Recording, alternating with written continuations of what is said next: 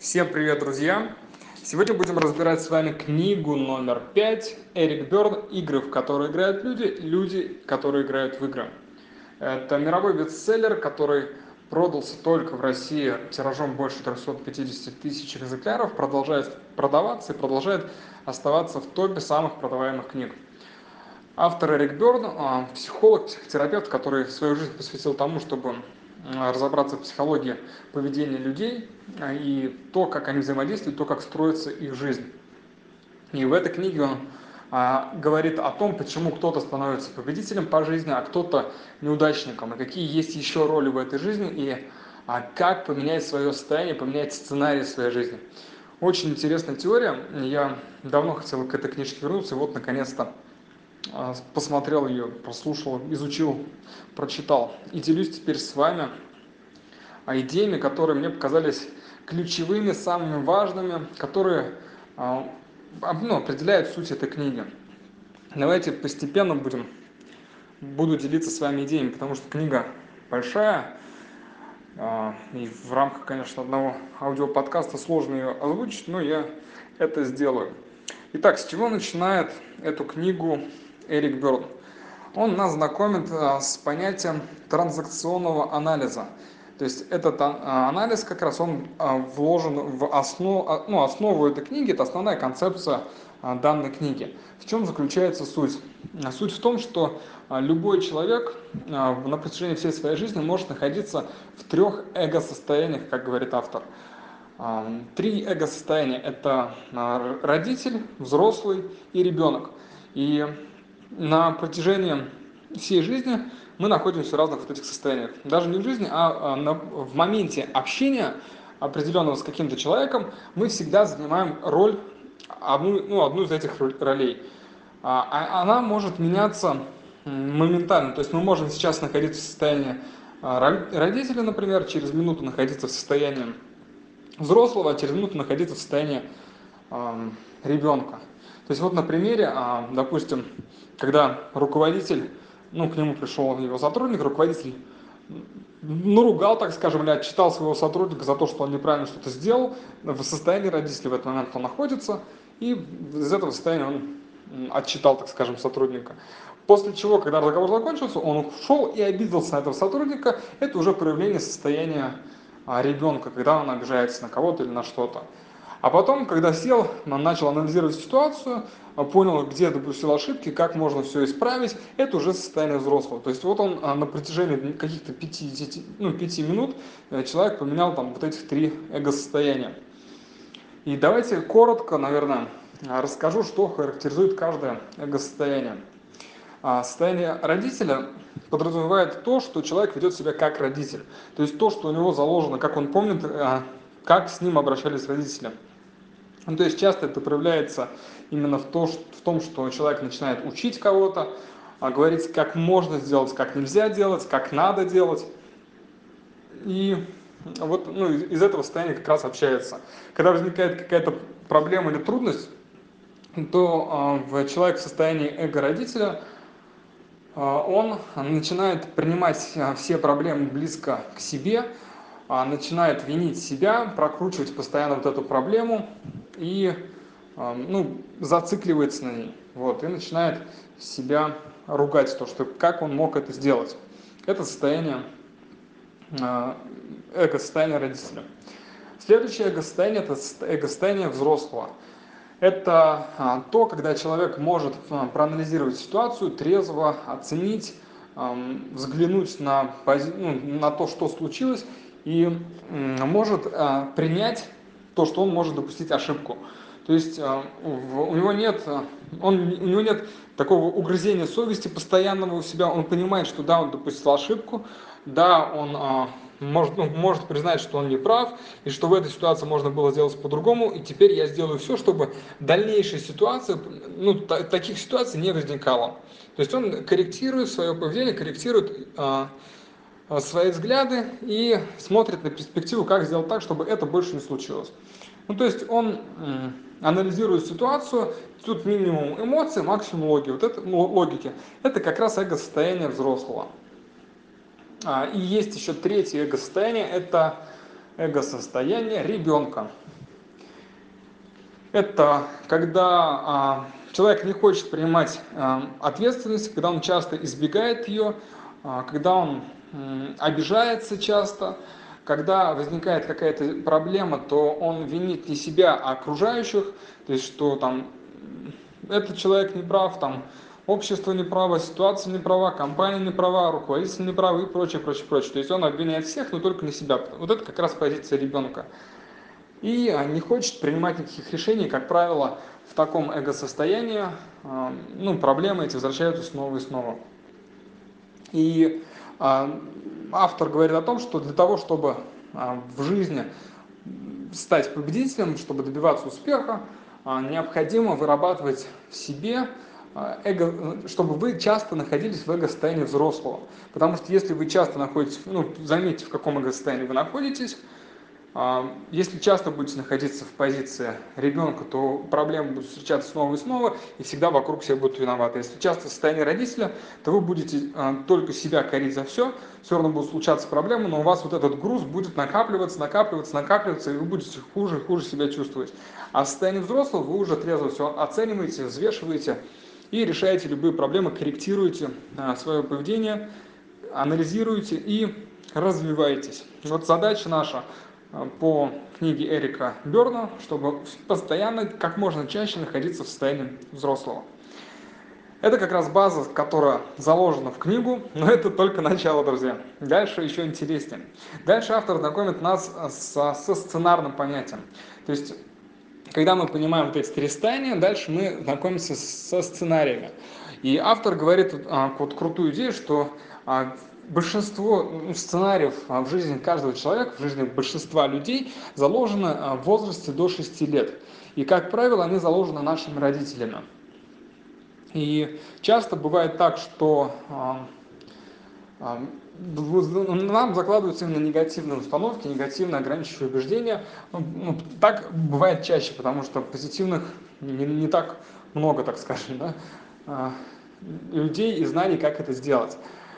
И можно скорректировать эту ситуацию, но для этого нужно сначала понять, какой сценарий у вас сейчас идет в жизни, то есть по какому сценарию вы живете. Что такое сценарий по мнению автора? Это то, как разворачивается наша жизнь в результате тех убеждений, которые были заложены в детстве, до 6 лет.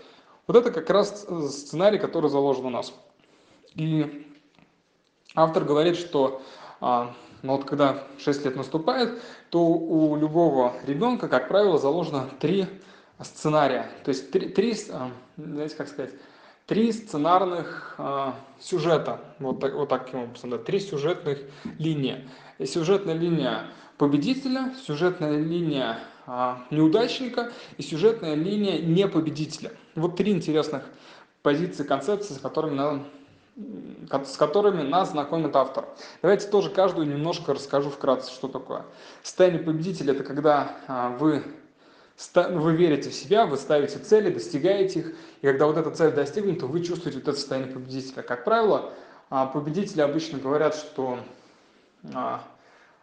если что-то не получилось, то они говорят, что в следующий раз у меня получится. Или все, я добьюсь своего, я это сделаю. Вот эти фразы часто звучат от победителей. Вторая сюжетная линия, которая нам может закладываться с детства, это состояние непобедителя. То есть это когда мы ставим цель, но не достигаем ее, останавливаемся, например, поставили цель научиться бегать 100-метровку за 9 секунд. А мы, например, эту цель не добились, только за 8,5 секунд добежали. Вот это состояние непобедителя. Они, как правило, от них можно услышать, что главное не победа, главное участие, что, они ориентированы больше на процесс, чем на результат. То есть все это не хорошо, не плохо, и то состояние, так скажем, непобедитель тоже нормально, но чтобы добиваться успеха в жизни, все-таки нам нужно находиться больше в состоянии победителя. Чтобы достигать каких-то результатов, потому что победители, они сфокусированы на результатах. Не победители, они сфокусированы на процессе. И третий сценарий – это неудачники. Это то, от чего нам нужно избавляться.